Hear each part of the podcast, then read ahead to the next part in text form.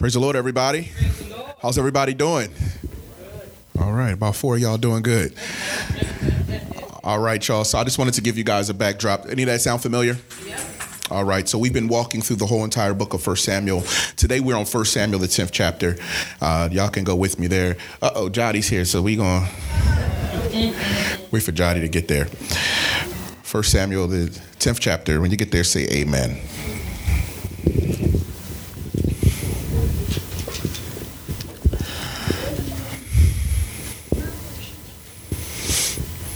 Right, you guys there? Yeah.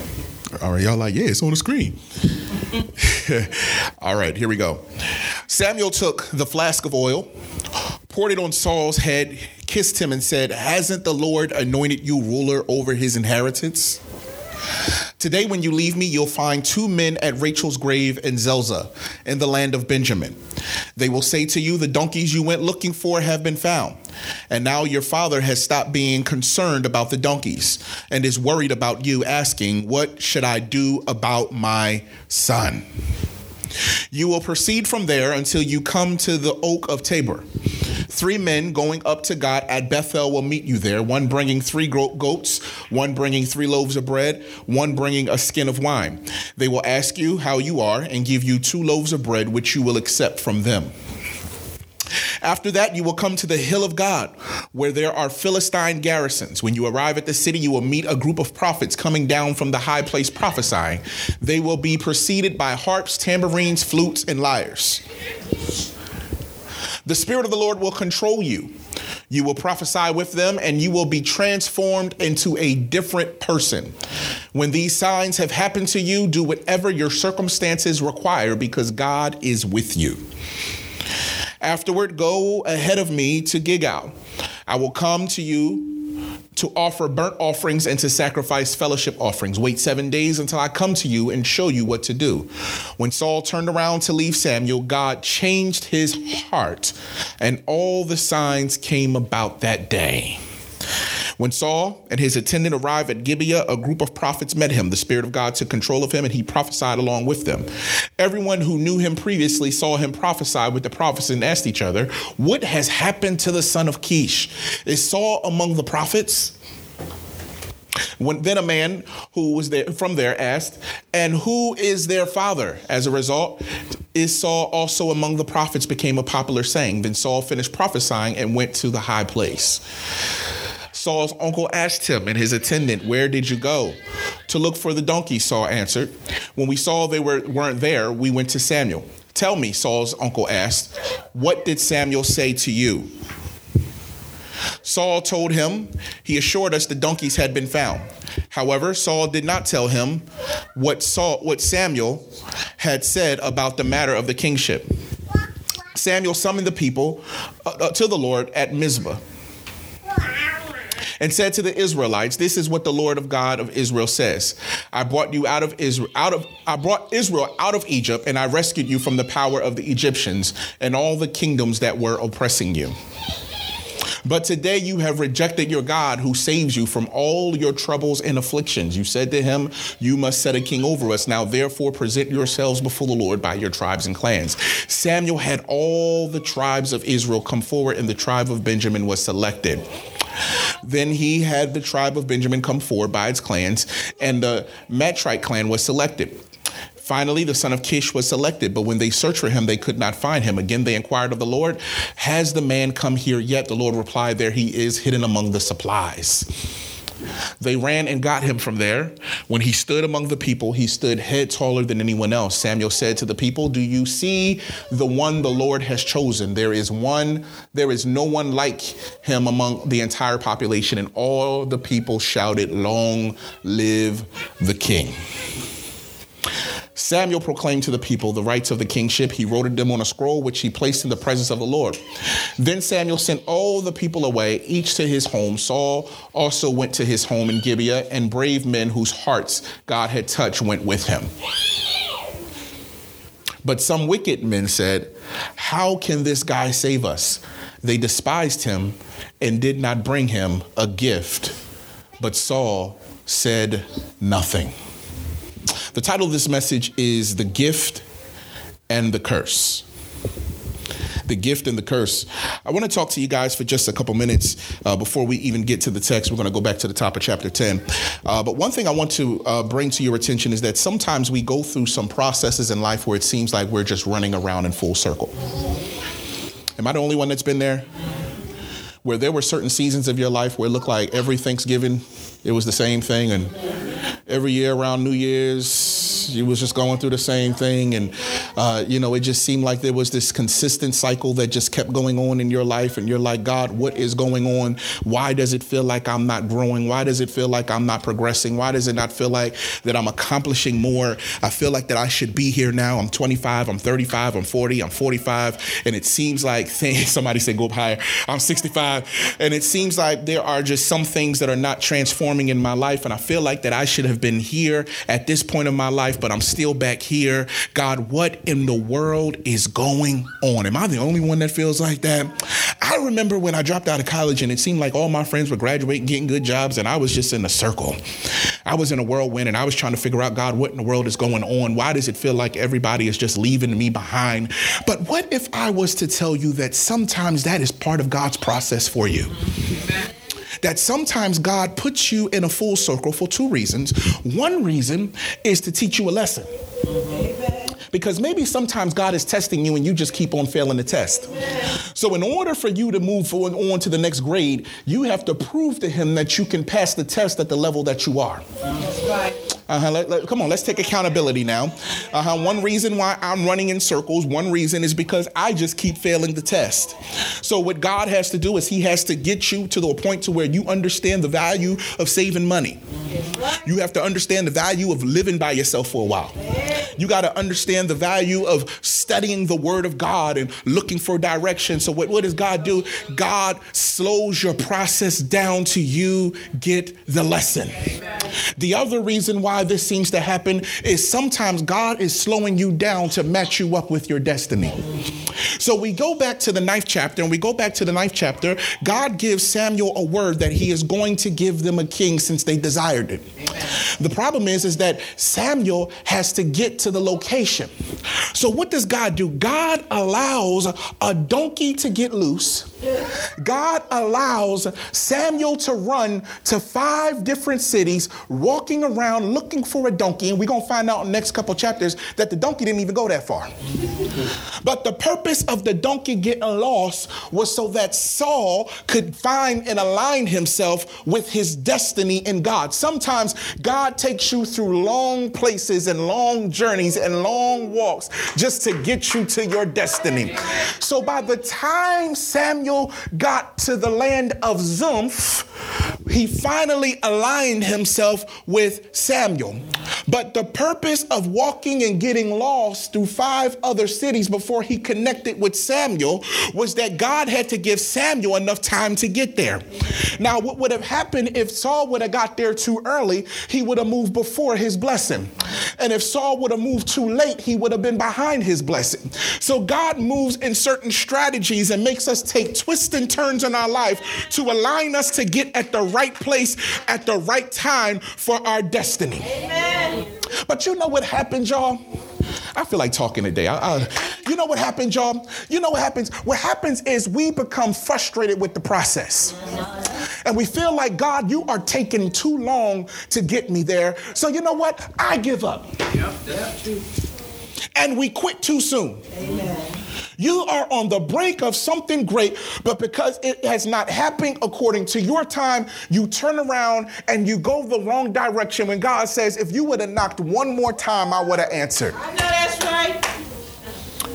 So we see here that luckily, luckily, luckily, Saul was traveling with someone who had the right intentions for him. And it teaches us a valuable lesson in chapter 9 that we should connect with people that have good intentions towards us. Amen. So when we look at the ninth chapter, the Bible says that Saul is getting ready to turn his back and go home, but his servant says, No, no, no, no, no, no, no, no, no, no, we've come too far. Turn back around. Not only turn back around, but I know a man that can give you direction on how to get there, which tells us that not only does he have a faithful friend, but he also has a friend friend that's connected to God. Uh-huh, y'all, y'all with me today? It's not only important to have good friends, but it's important to have some friends that are connected to God. Somebody I can get on the phone with and they can open the Bible and show me a solution for my problem. Somebody that when I'm going through, I can text them and they'll text me back, I'm praying for you. Somebody that when I'm sick in my body, I know that if nobody's praying for me, this friend is praying for me. We need those type of connections in our life. And my question is, are you that type of friend? Amen. Praise God. Amen. Can I trust you to hold me up when I want to turn around? Amen. Can I trust you to say, uh uh uh uh uh uh uh, God has brought you too far? God has been too good. Amen. I know that's right. Turn back around and keep focused on what God promised you. And the question that I have for you also is do you have a friend like that in your life? Yes. Amen. Amen. Or do you got a bunch of friends saying, yeah, it has been five years, you ain't getting no man? Maybe you should focus on being single for the rest of your life, girl. what type of connection do we have in our lives that keep us focused on our course? Yes. Yes. I'm so glad, and I ain't trying to butter her up, but I'm so glad I'm married to somebody that keeps me focused. All right now. Because there's so many times that I want to quit, but she reminds me of my destiny. all right. She reminds me of what God has promised me. There were so many times a couple years ago I was ready to quit, quit, and she would just go back and remind me of certain words that were spoken through the word and through people that God had promised that He was going to do, and it would put me back on course. But if I wasn't connected to the right person, That's it. That's it. Go ahead, Pastor. I would have gave up and they would have been fine with it. You shouldn't be okay with your friends giving up. That's it. That's it. Amen. Amen. That's the truth. You shouldn't be okay with somebody connected to you that quits. That's right. Amen. Watch this, because you're only as good as the people around you. That's right. Amen.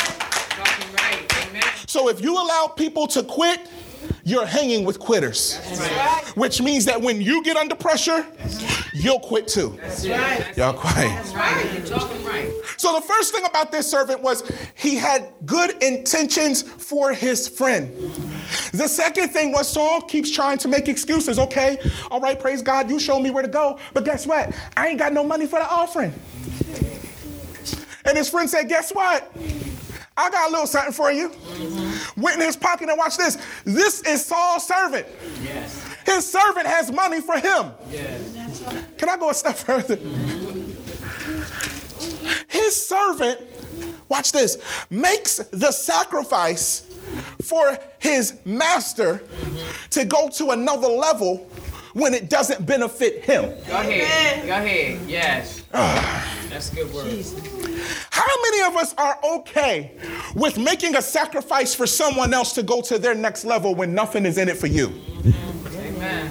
Yeah. Amen. We live in this time where we need, we need, we need, we need a pat on the back. We need gratification. We need to be told that we helped. We need a commercial. We need somebody to constantly remind us of how great we are and how they wouldn't be there if we wasn't in their life. But how many times have you made a sacrifice for somebody and you didn't look for anything in return? You were just happy with helping them get to their next level. Thank you. Anybody in here that's a parent should know what I'm talking about. I don't parent my children for them to get rich and take care of me. That's right. I parent my children so I can brag to my friends on how my children can take care of themselves. That's it. Yes, sir. Hey, All right. The purpose is not for me to sacrifice for something to be in it for me. The purpose is for me to recognize that I understand your value.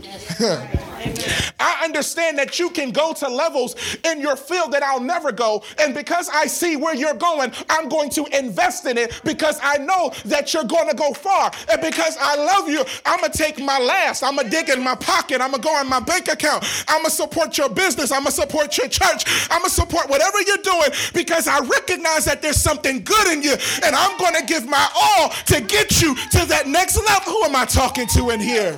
I know that's right. Yes, sir. Yes, sir. Amen. I need those kind of friends. Watch this.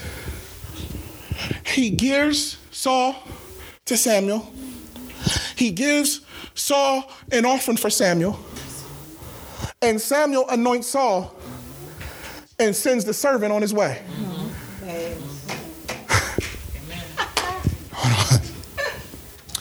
I done prayed for you. I done gave you my last. And now all of a sudden, God gonna bless you and send me home. See, y'all, y'all acting like y'all so saved. Y'all ain't, y'all ain't that holy. Oh, I'm going home with nothing. I gave you my last so that you can be blessed. And I'm going back home as a servant. Hmm. Oh, I just want that to simmer for a minute. You going back home as a servant. Watch this. And I'm coming back home as a king. All right. Are you okay with me being your king knowing that you helped me get there? Now, ain't nobody no kings in here. This is this is scripture. Ain't nobody, y'all like, I ain't making nobody no king. so now Saul comes to Samuel. And Samuel, God gives Samuel the word that Saul is the chosen one that is supposed to be the king of Israel. Now, watch this. And when he comes to Saul, he has some insecurities. He's from the smallest family of the smallest tribe of all of Israel, but yet God is saying that he's the chosen one. Now, I want you to focus on something real, here, real quick. There's three things that happen here in the first verse, just in the first five words. Samuel took the flask of oil. Now, watch this. There is no one else here during this ordination service. Samuel is being anointed king, and there's no one else there but Samuel, Saul, and God. Ain't no horns, ain't no trumpets, no bells, no whistles, no chariots, nothing. All that's there is Saul, Samuel, and God.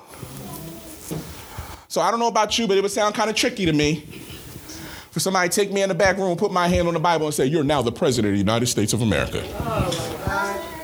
I, I would feel a little weird. First things first, who are you to give me power over a country? It sounds like a little gig. It sounds like a little, you know, like that, that's a little trick. Uh, so, so, but the purpose of the ordination happening alone, y'all with me?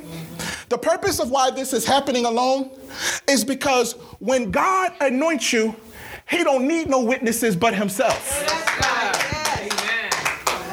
And when God gets done demonstrating himself through you, they'll know you're anointed. That's it. Go ahead. So I don't need a bunch of folks in the room.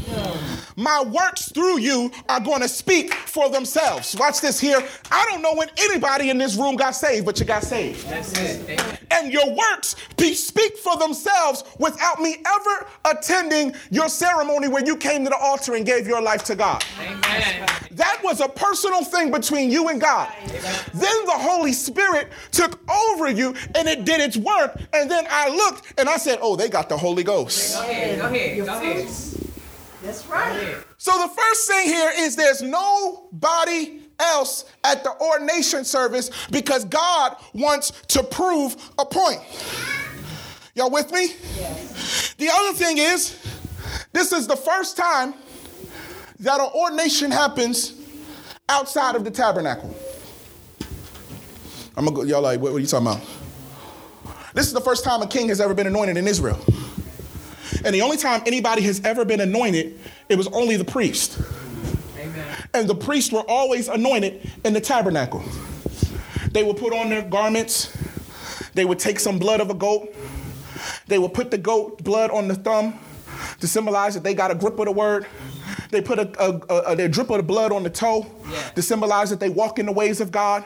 They anoint their heads with oil to symbolize that they're endued, endowed with the Holy Spirit. All of those things were done inside of the tabernacle. But for the first time, God does a work outside of the church.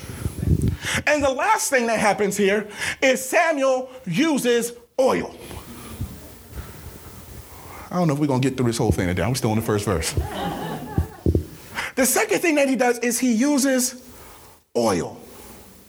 During this time, other nations used oil, but they didn't use olive oil. They used oil from animals to symbolize that their king would have the spirit of a beast. So they would take bull oil because he would be like a raging bull, their king. He would have strength and he would have power, but Israel uses olives. Why olives? Because olives have been crushed Yes, sir. For purpose. Yes, sir. That's right. They're crushed so that the oil can have its purpose. Yeah. And the only way that God can have his purpose in your life is when you crush your ego. Yes. Y'all quiet.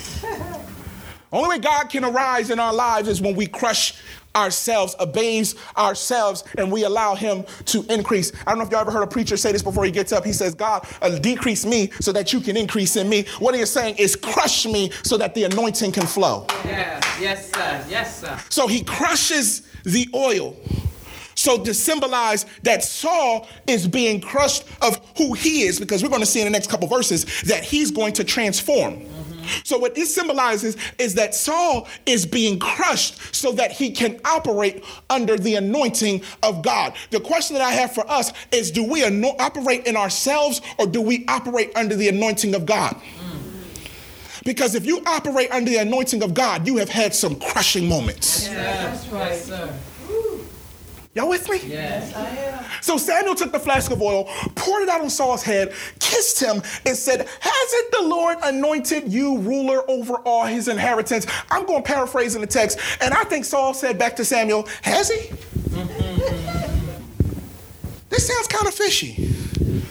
This is the first time a king is being anointed, and you choosing me, the little man, out of the littlest tribe of all of Israel. This makes no sense, prophet. Now, I understand you're the prophet, and I understand that everybody says everything you says come to pass, and not one word from God has ever hit the floor concerning you. But I need, I need some proof that God is in this. Let me tell you something. Don't test God. So what God does is He understands Saul's insecurities. So what does he do? He gives Saul confirmation that it's him in this situation. So now we go to the second verse. And he says, Today when you leave me, you'll find two men at Rachel's grave at Zelzah. Watch this. That's in the land of where? Benjamin. Where is Saul from? Benjamin. Uh huh. And they will say to you, The donkeys you went looking for have been found. Where? Benjamin. But Saul went all the way to Ephraim, which means that the donkeys never left his hometown. he went walking all over the place when the donkeys was right there.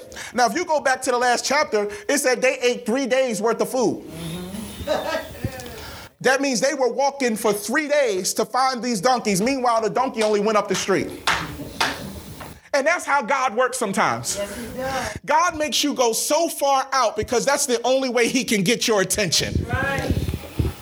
So the donkeys were never lost. Were not, they were lost, but they never were that far. He says, The donkeys you went looking for have been found. Now your father, watch this, has stopped being concerned about the donkeys and now is worried about.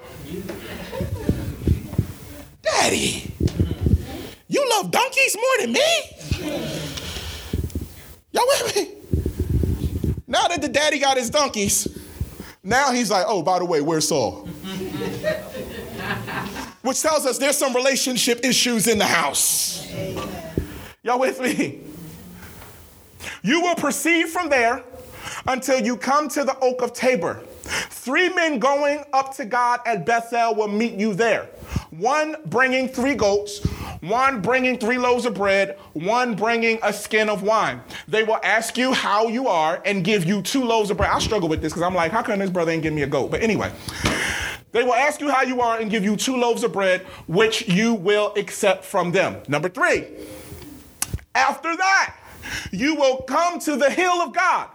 where there are Philistine garrisons. When you arrive at the city, you will meet a group of prophets coming down from the high place prophesying. They will be preceded by harps, tambourines, flutes, and lyres. They've been, they've been praising God all the way back in the Old Testament. We ain't doing nothing new. Next verse. The Spirit of the Lord will, con- what? Control. He can't control you unless you've been broken. Mm. Mm. he can't control you unless you've been crushed so that the oil can operate. Y'all quiet. The Spirit of the Lord will control you and you will prophesy with them. And you will be what? Transformed into a different person. he gives him three instructions. Number one, they're gonna find your donkeys. Number two, they're gonna give you some bread. And number three, you're gonna prophesy. Number one, they're gonna find your donkeys to show you that I'm a problem solver. Number two, they're gonna give you bread to show you that I'm a provider. And number three, I'm gonna fill you with the Holy Spirit to enable you to serve. All right. So I'm going to give you three lessons and three steps to show you that I'm inside of the process. Help me, God. So what God is going, God does when He anoints you is He gives you instruction. Yeah. I'm gonna say it again. When God anoints you, when you receive the Holy Spirit, you receive instruction. Can I say that again? Yeah. Y'all like, what are you talking about? The Holy Spirit ain't ignorant. That's it. Amen. Amen. All that throwing chairs and jumping in baptism pools and jumping over podiums and all that stuff you see on YouTube, that ain't the Holy Spirit. I said it. All that crazy stuff ain't the Holy Spirit. Holy Spirit gives instruction. Right. St. John, the 16th chapter says, I will send my comforter who will lead and guide you. He will, he's not going to just walk beside you, but he's going to give you instruction. The sign of the evidence of the Holy Ghost is he instructs your life. Yes. And when you are doing all the instruction and all of the directions and you are doing all of the decisions, the question have you have to ask is am I being led by the Spirit or am I being led by myself? The Holy Spirit will make you do stuff that don't make no sense, but it gets you to where you need to go. Right. Do I got a witness in here?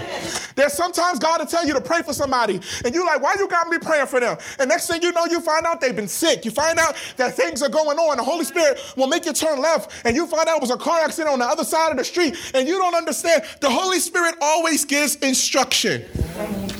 Amen. You do all that, I'm just floating along the way. That ain't the Holy Spirit. That's you. There we go. so he gives him instruction with the Spirit. And he also shows him that God is with him. That's right. Whew. It's a good thing when God gives you confirmation to let you know you're on the right track. I know that's right. It's a wonderful thing when God confirms that you've been doing the right thing. Thank you, Lord especially when you've been through some hard seasons in your life. And every once in a while, God just gives you a tap on the shoulder and says, I see you. Thank you. I don't know about y'all, but that alone makes me give him praise. Yes. Uh, when I'm going through, but I know he still got my back. Yes. Uh, I, I, don't, I don't understand, and I'm struggling in my own flesh, but I understand that He understands and He knows what He's doing, and He just keeps giving me confirmation. I'm walking along with you. That's encouraging, and that's the thing that helps you get through storms in your life when you know that God has been walking beside you through the whole process. Y'all with me? Yes, I am. So the Spirit of the Lord will control you. He will pro- you will prophesy to them, and you will be transformed into a different person. When these signs have happened to you, do whatever your circumstances require because God is with you. That is powerful. Next verse, next verse. Afterward, go ahead of me to Gilgal. I will come to you to offer burnt offerings and to sacrifice fellowship offerings. Wait seven days. We talked about this on Wednesday. Saul always, Samuel always late. Wait seven days. Watch this. The reason why you got to wait seven days is because God just wants to prove himself. Wait seven days until I come to you and show you what to do. When Saul turned around to leave Samuel, watch this. God changed his, Samuel, um, Saul's heart. So, my question is if God changed his heart, what was his heart prior to the changing? Can I go a step further? In the next couple verses, the Bible's going to say that the Spirit of the Lord is going to depart from Saul, which means that he's going to go back to this heart.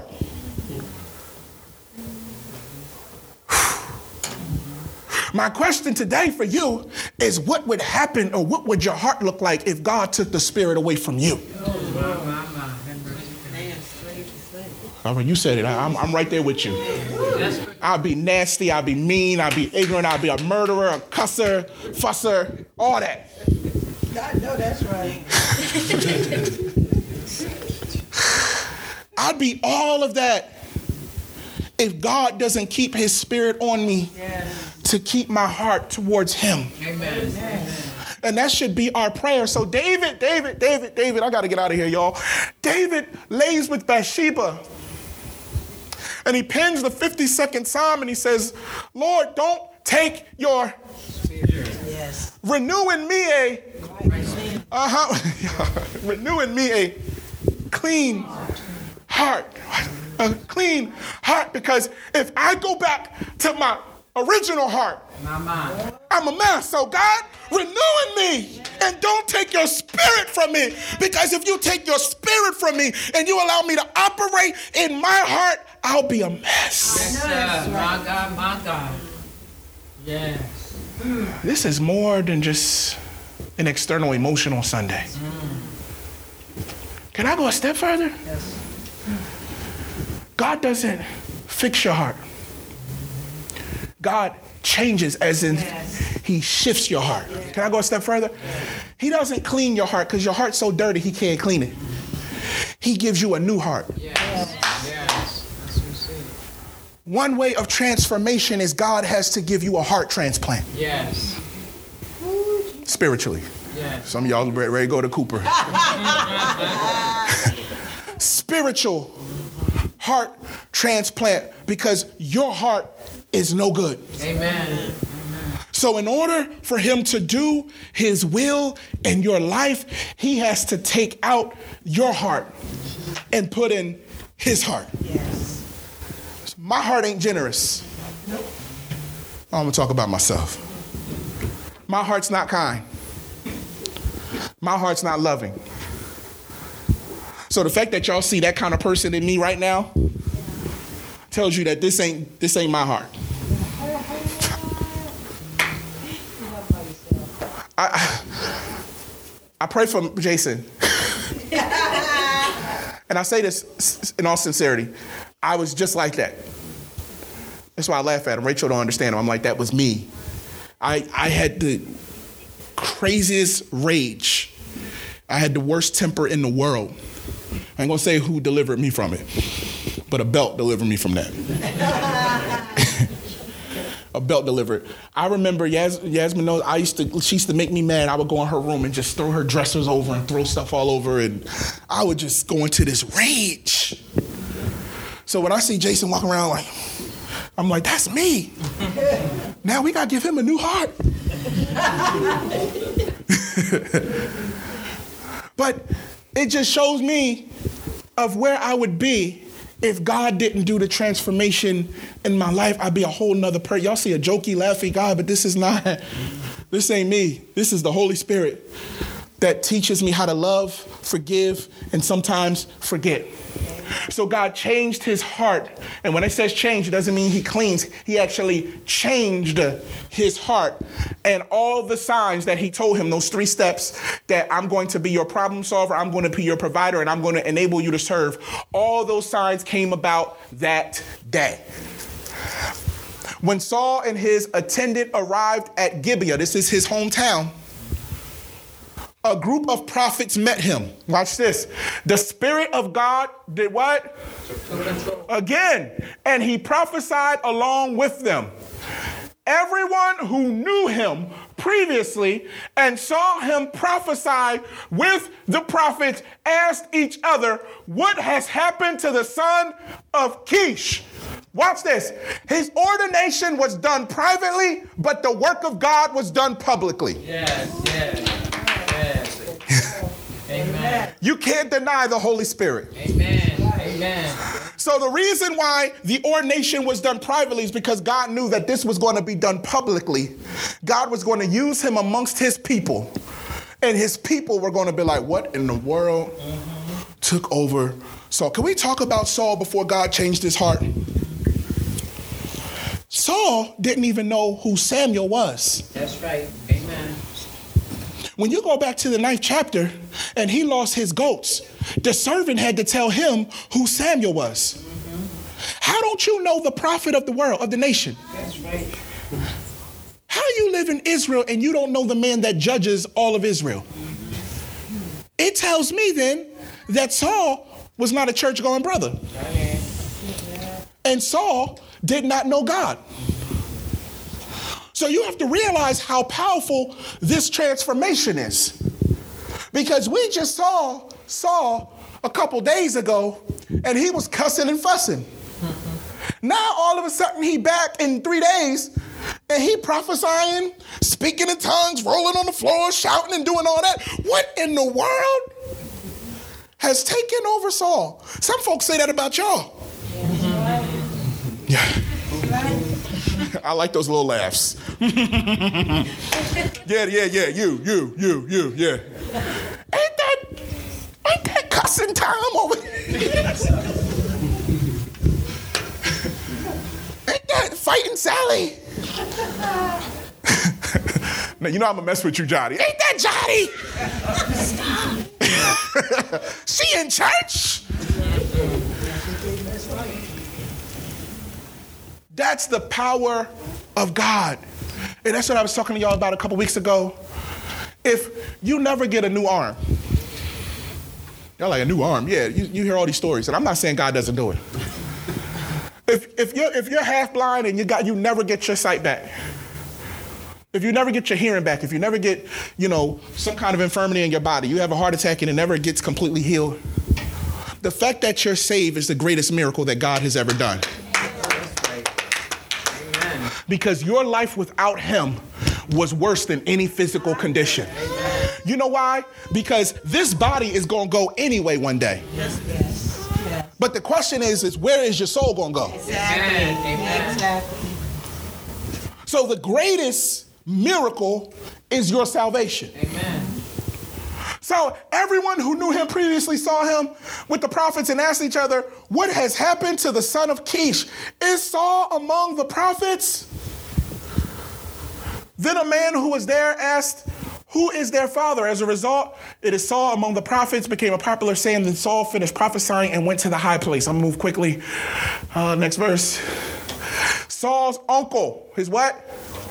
Asked him and his attendant, Where did you go? To look for the donkey. Saul answered, When we saw that they weren't there, we went to Samuel.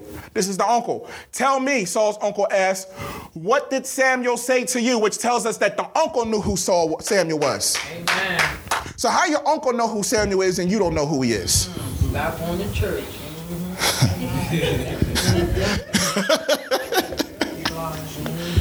Can I go a step further now?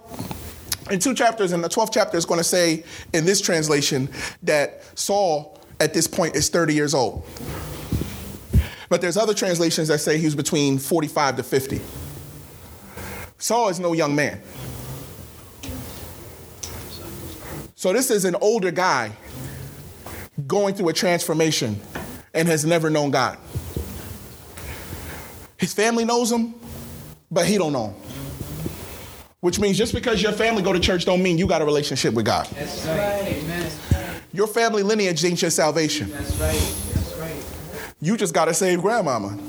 Don't mean you saved. That's right. So Saul told him he assured us the donkeys had been found. However, Saul did not tell him what Samuel had said about the matter of the kingship. Why? Because Saul was still in the air whether or not this was really true.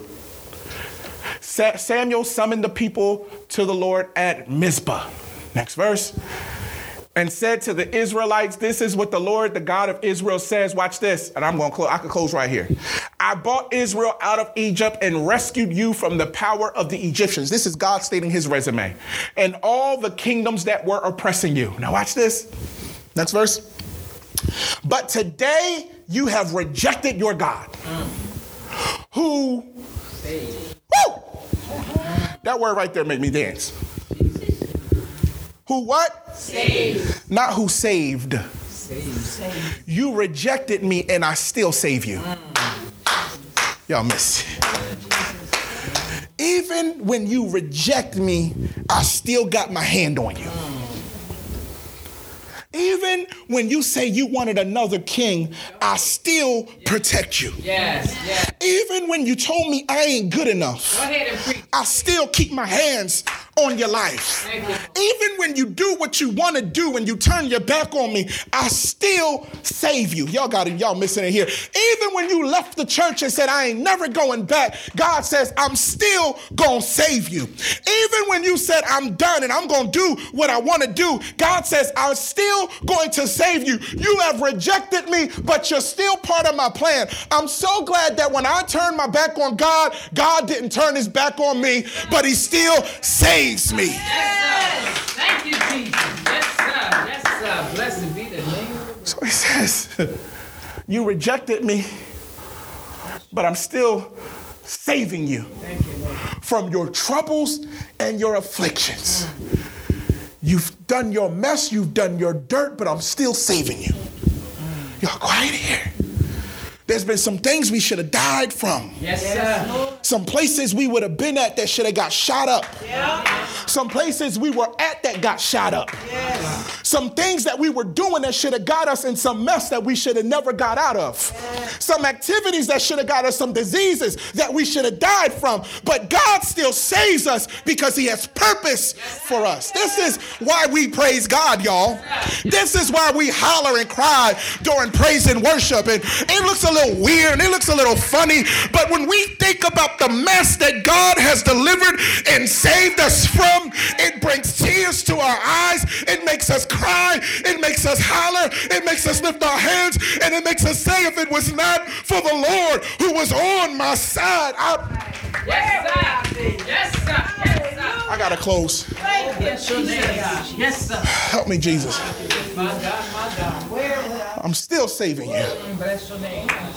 Can I talk to somebody? Some of you got some friends and family that said, I ain't going to church. God's still saving them. Yes. You got some folks that say, I ain't never walking in no church again. God's still saving them. And you got to let them know you may think you're rejecting him, but he's still saving you.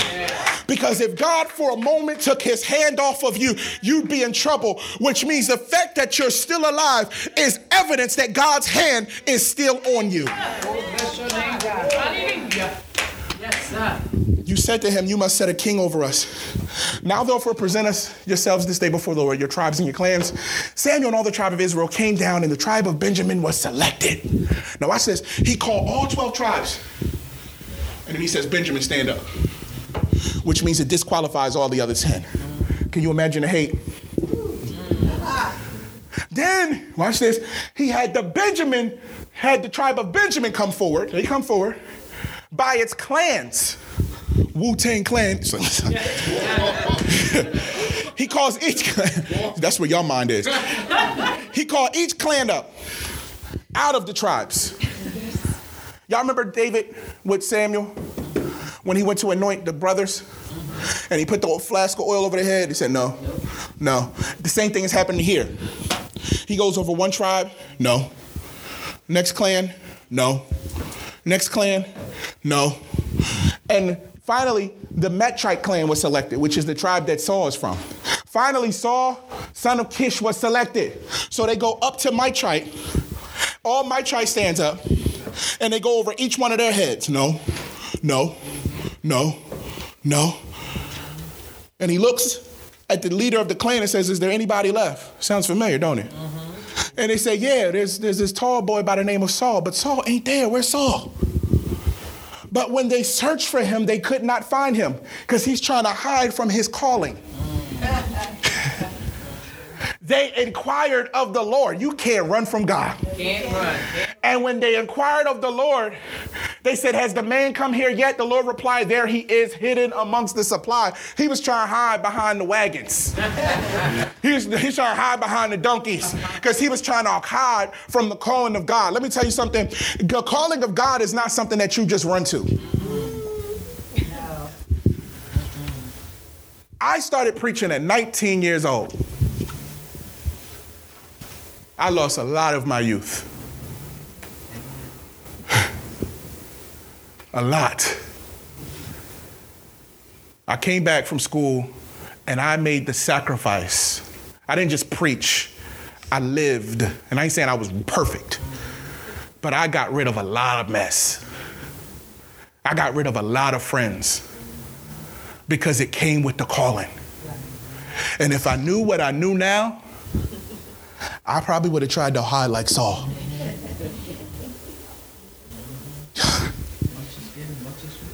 because a calling comes with a lot of sacrifice. Yes, amen. Do there is no one, watch this. They ran and got him from there. When he stood among the people, he So they go behind the wagon and they pull this seven, I don't know how tall he is, but they say he's taller than everybody in Israel. They pull this seven foot, 30 something year old man up, grab him by the hand and say, Here you go. He's like, and they're like, This is your king.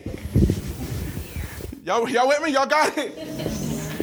He's head and taller than everyone else. Samuel said to all the people, Do you see who the Lord has chosen? He's being sarcastic. Look at what God has chosen this tall, timid, big old man that's scared. Look at what God has chosen. There is no one like him in the entire population. Watch this.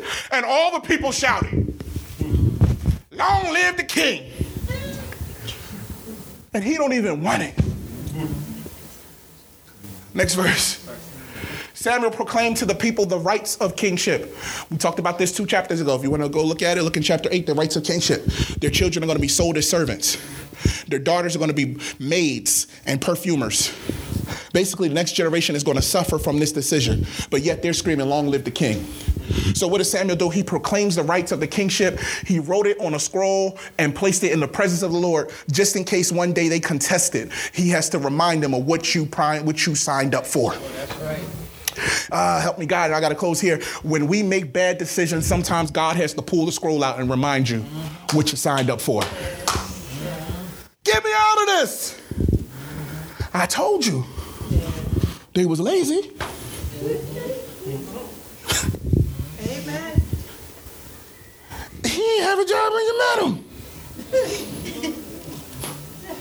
she couldn't read when you met her. now you expect her to pay bills? She can't read them. I tried to tell you. Yo.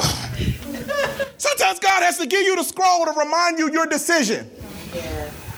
And he ain't gonna change it. He gonna let you live with it. Right.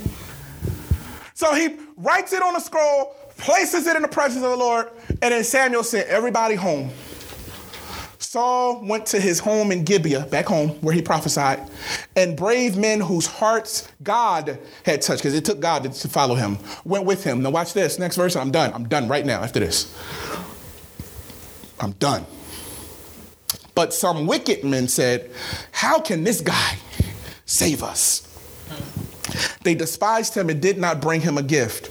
But Saul said nothing. Why did they despise him? They didn't despise him because he wasn't God's chosen. They despised him because they felt like they should have been chosen. Now he's amongst their people. I don't know about y'all, but one, one of my friends win, we all win. That's right. That's right. Oh, y'all ain't got friends like that? Y'all like, nah. when one of us win, we all win. That's right. This is our tribe. That's right. This is us. We represent. This is me. When somebody makes it, I get on Rachel's nerves. When when when my friends on TV for music and stuff, uh, uh, uh, uh, um, I ain't gonna say his name. He on TV all the time. Rachel gonna get mad. Uh, I'm like, that's that's Willenbro right there. I ain't spoke to him in 20 years, but that's my boy. We was in music class in third grade. I just quit. he kept going. Now he the music director for Rihanna and Jay Z and all those guys. But we won. That's right. But when you don't have that right spirit, you have that crab in the barrel mentality, you're like these guys. You don't even realize that he's going to represent you. The name of your tribe and your clan will never be the same. But you so caught up that it's not you that you rather try to take him out. Yep. I'm done. Three points and I'm done. Three points. Number one, the anointing will give you instruction for your purpose. When the Holy Spirit overtakes you, it, it gives you instruction. Does not leave you out there and forsake you. Number two, your transformation will show among the people around you. You know when a person has been touched by God by their transformation. I'm not talking about dress code, I'm talking about state of mind. I'm talking about attitude. I'm talking about the way they treat people. I'm talking about the way they love people. Transformation happens. When the transformation does happen, people see it. Right. And number three, don't reject God for your fleshly desires. Sometimes God keeps throwing signs out there and you just keep signing up. God just keep trying to tell you, don't do it. Don't don't go to that job. I just gotta have it. Oh, well. Don't do it. Don't you? I just gotta have them. And God says, okay, here you go. And now you stuck. Yep. Now you stuck. So don't don't reject God for fleshly desires. Father, we thank you, Lord. There's a lot of content to cover today, God, but God, we thank you, Lord, we got through it. We thank you, Lord, for just the word on today, God.